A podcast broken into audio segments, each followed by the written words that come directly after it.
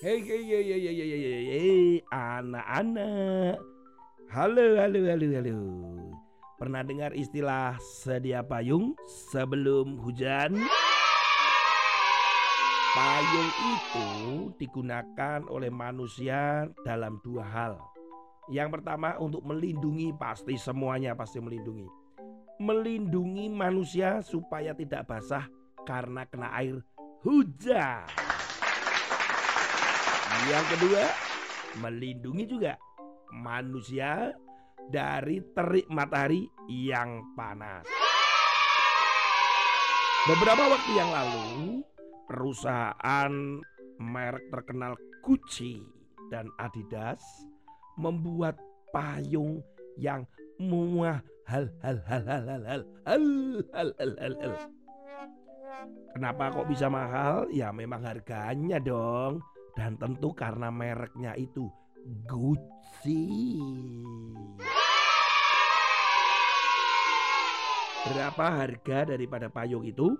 Payung yang disebut sebagai payung matahari dihargai 11.100 yuan. Sama dengan 24 juta per payung. Wih, 24 juta loh anak-anak. Satu payung 24 juta harganya.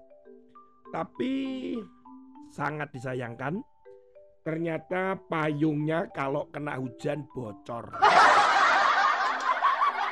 Ini loh payung sudah mahal bermerek waktu dibuka ada hujan ya ampun bocor. Langsung menerima banyak protes, terutama para rakyat di Cina karena ini di launching, dibuka atau digunakan dijual di Cina. Muncullah reaksi yang sangat menyesal ya, sangat kecewa dengan harga payung dan ternyata disebut payung bocor bukan payung matahari. Status yang ada di media sosial banyak yang mencaci maki. Bahkan sampai dilihat 140 juta kali. Seorang pengguna menyebutkan payung ini sebagai mode yang sangat besar tetapi tidak berguna. Bahkan dikatakan bahwa payung ini jadinya pasti nggak laku ya anak-anak ya. Dan tetapi pihak perusahaan merek Gucci dan Adidas tidak mau kalah.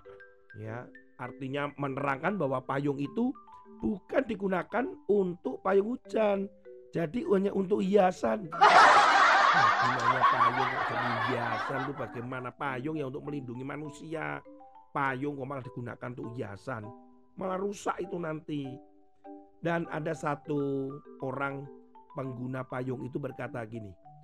Dia katakan bahwa kalau kita ini, kami ini miskin, mereka tetap tidak bisa menipu kami. Gitu katanya. Jadi dikatakan bahwa merek Gucci dan Adidas ini sepertinya menipu masyarakat. Pekerjaan kok menipu-menipu? Mereknya saja sudah bagus, perusahaannya oke. Tapi kenapa harus menipu para konsumen? Terus kemudian beralasan ini, alasan itu, alasan ini, alasan itu. Lihat, ketika seseorang menipu atau berbohong, maka berliku-liku jalannya. Bagaimana caranya supaya tipuannya itu berhasil? Makanya banyak penjual jamu di pinggir jalan di beberapa kota kecil atau di desa. Orang itu mempraktekkan menjual obat-obatan atau apa pun ya untuk menyembuhkan orang yang sakit. Dia menipu itu. Tapi ya banyak tuh orang yang tertipu. Itu banyak kebohongannya. Wah ditanya ini dia bisa menjawab. Tanya itu bisa menjawab. Tujuannya apa? Hanya untuk keuntungan pribadinya. Anak-anak firman Tuhan hari ini terambil di dalam Amsal.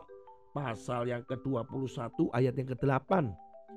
Berliku-liku jalan si penipu, tetapi orang yang jujur lurus perbuatannya. Orang yang menipu-menipu itu selalu berliku-liku, banyak alasan, banyak caranya untuk dia membenarkan tipuannya.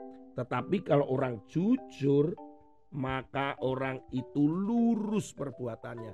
Kalau dia jujur, perbuatannya pasti baik.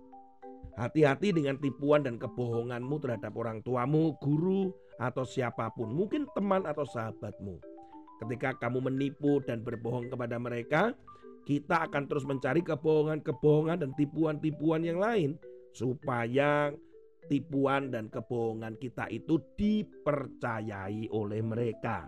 Tetapi ingat, suatu hari kelak nanti kita akan mendapatkan akibatnya karena kita sudah menipu dan berbohong. Anak-anak, ketika engkau melakukan hal yang jujur, maka perbuatanmu akan diberkati Tuhan. Jujurlah di dalam belajar, jujurlah dalam ujian.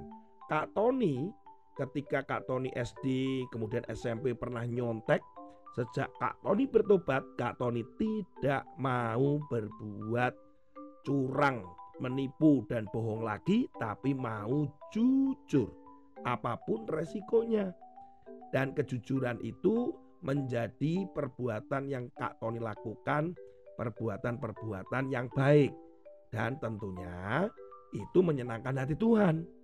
Jadi jangan tipu-tipu lah. Jangan bohong-bohong lah. Seperti perusahaan yang membuat patung mahal itu.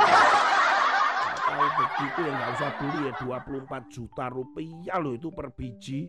Kalau Kak Tony hmm, apa beli kerupuk aja ya. Nah, kembali lagi nggak ada gunanya.